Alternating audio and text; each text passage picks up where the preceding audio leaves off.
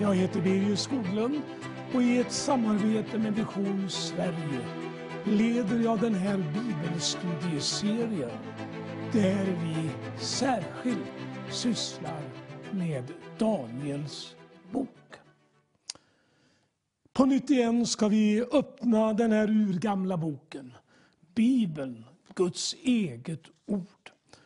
Och vi ska läsa i det 10:e kapitlet. Min vana trogen kommer vi att läsa Guds ord tydligt, inte allt för fort, utan att alla hinner både hitta bibelordet och vara med och följa vad vi läser. Jag, Daniel, var den ende som såg synen. De män som var med mig såg den inte, men stor förskräckelse föll över dem så att de flydde och gömde sig. Jag blev ensam kvar, och när jag såg den stora synen försvann all min kraft. Färgen vek från mitt ansikte så att jag blev dödsblek och jag hade ingen kraft kvar. Då hörde jag ljudet av hans tal och när jag hörde det föll jag bedövad ner med mitt ansikte mot jorden. Då rörde han vid mig och hjälpte mig upp på mina darrande knän och händer. Sedan sa han till mig: Daniel, du högt älskade man, ge akt på det ord som jag vill tala till dig och res dig upp på dina fötter, ty jag har nu blivit sänd till dig. När han hade sagt detta till mig reste jag mig bävande upp. Han sa till mig: frukta inte, Daniel, ty redan från första dagen när du vänder ditt hjärta till att förstå och ödmjuka dig inför din Gud har dina ord blivit hörda. Och jag har nu kommit för dina ords skull, Daniel. Då, för dina ord skulle jag, försten över Persiens rike stod emot mig under 21 dagar. Då kom Mikael, en av de förnämsta förstarna, till min hjälp. Och jag blev kvar där hos Persiens kungar. Men nu har jag kommit för att undervisa dig om vad som ska hända ditt folk i kommande dagar. För synen syftar på framtiden. Ännu en gång ska vi be att Guds nåd vilar över oss. Helige Ande, gör det här kapitlet levande. Gör det här ordet levande på våra hjärtan. Tack att du ska tala som bara du kan tala. Du talar med värme. Du talar med intensitet. Du talar med kärlek. Och du talar i kraft. Herre, gör våra hjärtan ödmjuka inför dig. Amen. I det här 10:e kapitlet och verserna 7-14 som jag läste så möter vi Guds änglavärld. Det var inte någon människa som Daniel såg när han säger: jag, Daniel, var den enda som såg synen.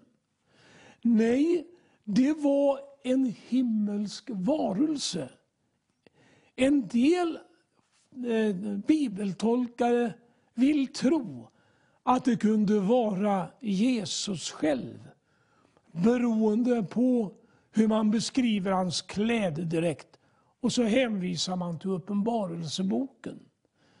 Men att denne man som kommer till Daniel behövde Mikaels hjälp tyder på att det kunde inte vara Jesus som har all makt i himmel och på jord, utan det är en ängel. Tänk att Bibeln talar om att vi kan få änglabesök. Vid det här tillfället får Daniel inblick i den kommande världen. Han får förståelse av den andliga kamp som utkämpas i himlarymderna, så som Paulus beskriver det i Efesbrevet 6, till och med den 12:e versen där.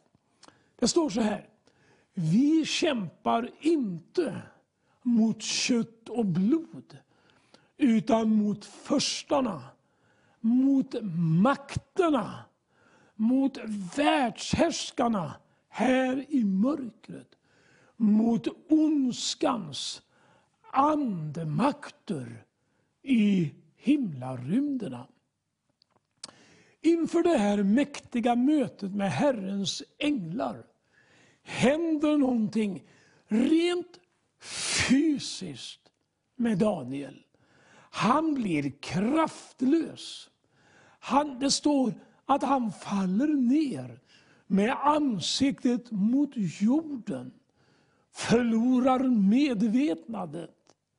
Men ängeln rör vid honom, förklarar för honom, försäkrar honom att det inte var någon fara för honom personligen.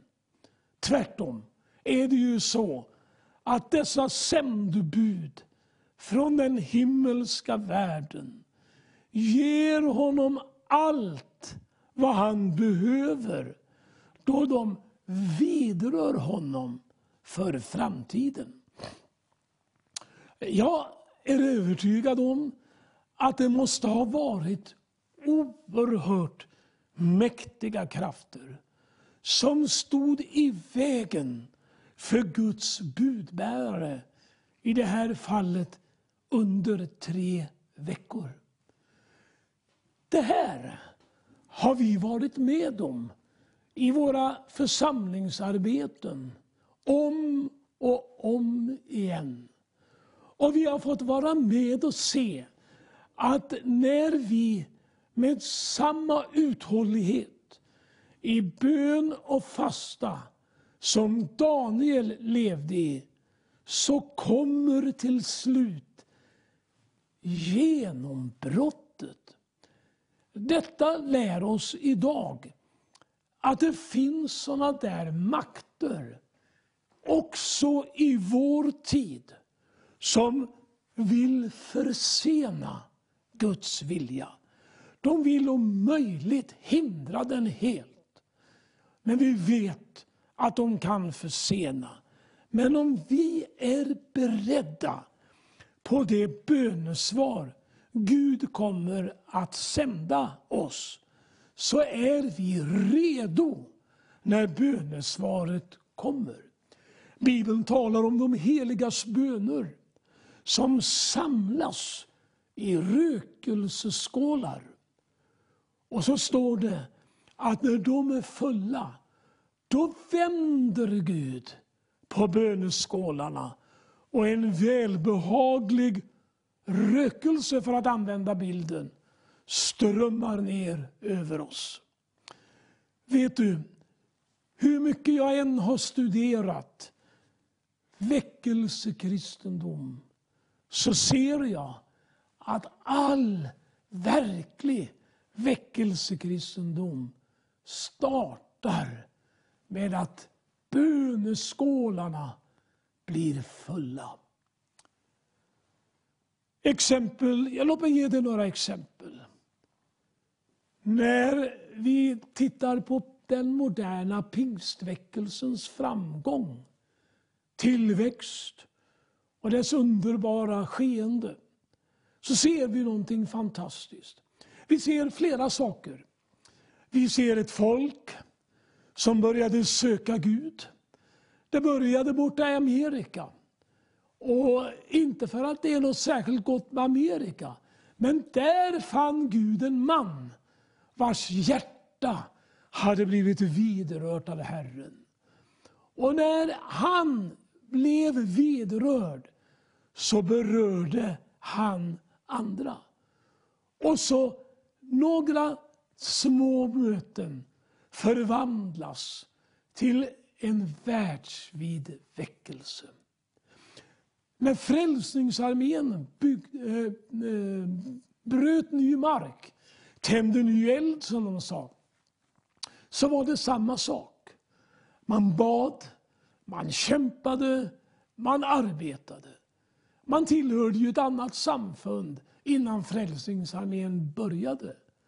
Men där hade de blivit lite för fina. Så det fanns inte plats för syndarna. Det fanns inget utrymme för de utslagna. Och så startar William Booth och hans medarbetare Frälsningsarmén. Så går den som en löpeld ut över världen och skaror möter Jesus. Jag tror att ingen av dessa, kan skulle kunna tala om ännu fler, ingen av de här kände sig väl särskilt kraftfulla.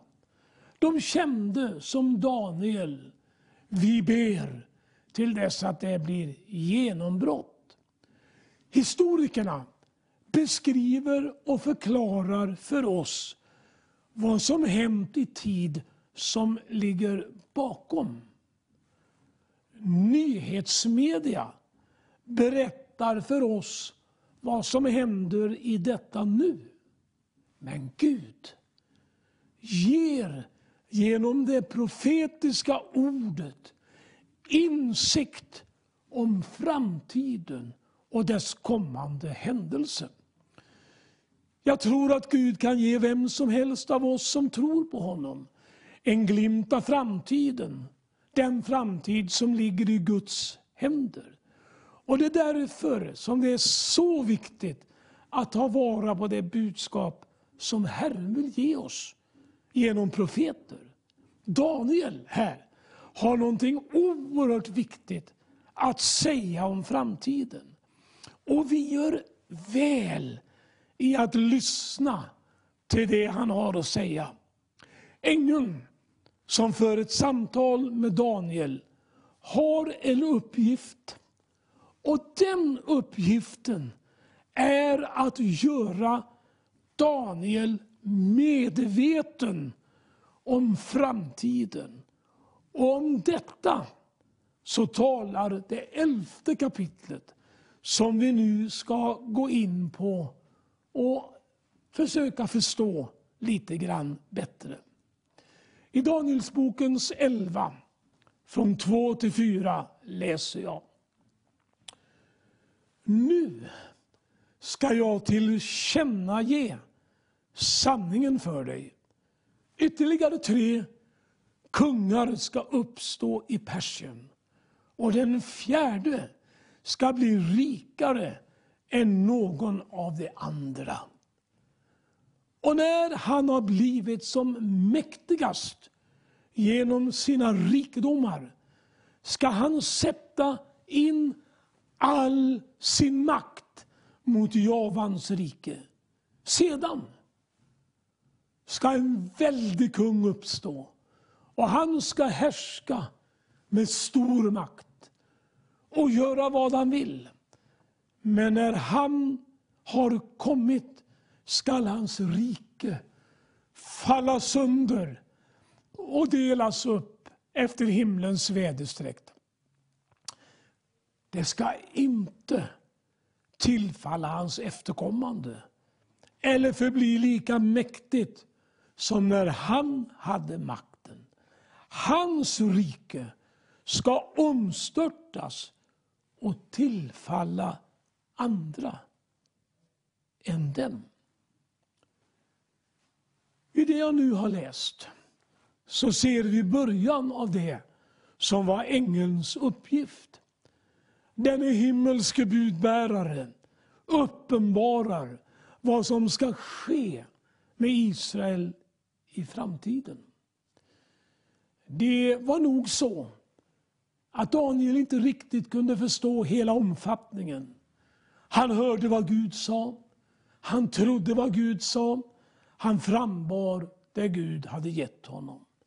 Och du, det är verkligen både tryggt och mäktigt att veta att vår Gud har kontroll över hela det historiska händelseförloppet.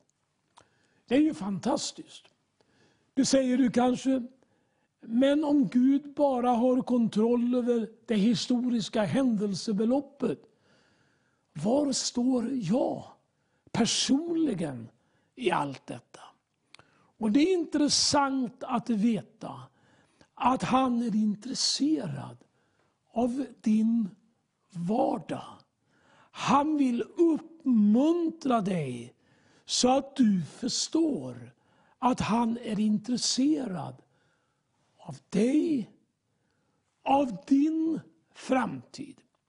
Om vi nu ska titta lite mer på det här i 11:e kapitlet så berättas det om 4 riken. Mäktiga i och för sig, men ändå svaga. Det är Egypten, det är Babylon, det är Syrien, det är mindre Asien och det är Makedonien. Sedan, säger han, ska det komma ett ännu mäktigare rike som också det ska omstörtas och tillfalla. Och jag för min del är alldeles säker på att detta är då romarriket uppträder och får världsherravälde. Idag har Rom inget världsherravälde, åtminstone inte politiskt. Låt mig fortsätta och se på det här.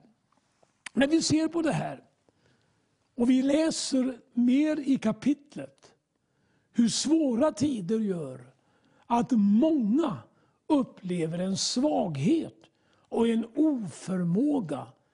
Därför behöver vi en genomgripande vidrörande av Jesus egna händer. En profetisk smörjelse måste tvätta bort skymningen som vi har i våra ögon. Du har säkert hört talas om sjukdomen starr. Grå starr, grön starr. Det är eländigt och den gröna starren är absolut svårast att göra någonting åt. Jag är opererad i båda mina ögon för grå starr. Och jag minns när jag skulle operera det där högra ögat först. Det var en märklig procedur. Man blev sövd alltihop det där. Jag ska inte berätta det så mycket. Men så plockade man bort den där linsen. För man är vaken och medveten under operationen. Så plockade man ut den där linsen. Och plötsligt så blev det alldeles ljust. Det som var grumligt och grått, det blir bländande ljust. Och så sätter man in den nya linsen i ögat. Och plötsligt upptäcker man att man ser på det där ögat som har varit så behängt med starren. Tyvärr är det så att många, också kristna idag, har förlorat synskärpan. Har förlorat förmågan Att se vad som håller på att hända och ske.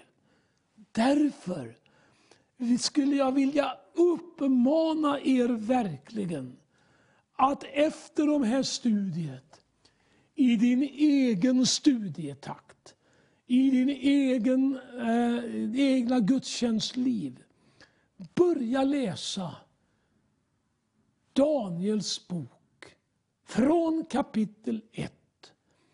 Inte läsa det för fort, inte hafsa över det, utan läsa och samtidigt säga: Helig ande, gör det här ordet levande för mig. Du kan vara helt övertygad om att om du börjar studera det här gudsordet, Danielsboken, på det här sättet, kommer du att få större insikt. Du kommer att få större klarhet. Och du kommer att börja jubla. Sen är jag övertygad om att du kommer att bli en bibelläsare. Jag vill säga det mycket, mycket klart idag. Vi lever verkligen i de tider, de mängder av krafter vill försvaga oss, vill förmörka synen för oss, vill belägga oss med grå starr, för att använda bilden, eller ännu värre, med grön starr, som är mycket svårare att behandla. Men jag vill också säga dig att även om vi är antastade av mörkrets välde, för nedkörda, trötta, och vi känner oss uträknade, och vi ligger liksom Daniel med ansiktet mot jorden, så vill jag ändå lika klart säga: du behöver inte ge upp, för plötsligt är din mästare där, din frälsare där, din hjälpare, den heliga ande, rör vid dig och reser dig upp. Och så ska du få stå upp igen. Och du ska få leva av tro. Så här säger Nya Testamentet: detta är den seger som har övervunnit världen, vår tro. Vad har då Gud framtiden? Vad har han för tanke om framtiden? Och ligger den verkligen i Guds hand? Är det inte hellre så att vår framtid ligger i stormakternas makt? Nej, nej, nej. Vi ser så mycket elände. Vi ser hur truppstyrkor förflyttas. Vi möter oron just nu. Vad ska det hända med Ukraina? Hur ska det bli med alla andra länder? Lyssna. Gud har allt i sina händer. Han har församlingen i sin hand. Han har dig och mig i sin hand. Och han bara önskar att vi ska som Daniel gå in i ivrig bön för vårt land, för Europa och för världen. Jag tror, jag väntar på en besökelsetid för Sverige, för Nordens länder och för många, många andra länder. Någonting utöver det vanliga. Jag hör till leda de som säger att från och med nu, och det har de sagt under lång tid, så tror inte vi på någon större väckelse. Det gör jag. En del säger: vi tror att tiden är över och församlingen lever på övertid. Det tror inte jag heller. En dag ska han föra fram slutstenen under jubelrop. Så önskar jag dig Guds rikaste välsignelse. Och låt oss be att Guds ande verkar på oss under de här dagarna fram till nästa program. Jesus, tack att jag har fått dela också det här ordet. Och tack att du ska hålla oss vakna. Håll oss riktigt vakna och alerta i den heliga ande. Jesus, låt oss få vara med och se någonting bryta fram. Först i vårt land, men också överallt dit du vill komma. I Jesu namn. Amen. Gud välsigna dig. Ha en riktigt bra vecka.